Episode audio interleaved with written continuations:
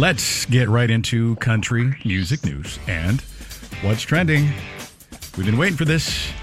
Carrie Underwood has a brand new addition to her family. What? But it's not what you think. Eh, yeah. Yeah. Yeah, the superstar's husband, Mike Fisher, introduced a German Shepherd puppy on social media, writing, Meet the newest member of our family. Isaiah affectionately named him Zero. I guess it fits because it's the chance of surviving if you try to break into our home. Zero. In the meantime, Carrie is still anxiously awaiting the arrival of their new baby boy. She is reportedly very close to a due date, although it has never officially been announced, but it's getting closer every day. All right.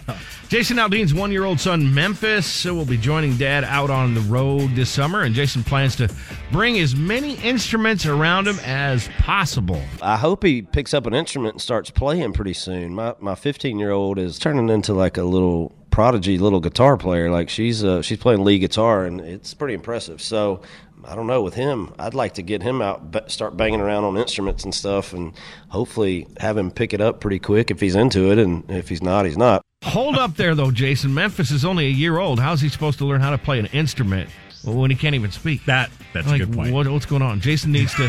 to bring his oldest daughter on stage with him one night. Maybe she can show up dad, that's for sure. Yeah. Jason will kick off his Ride All Night tour coming up May 3rd.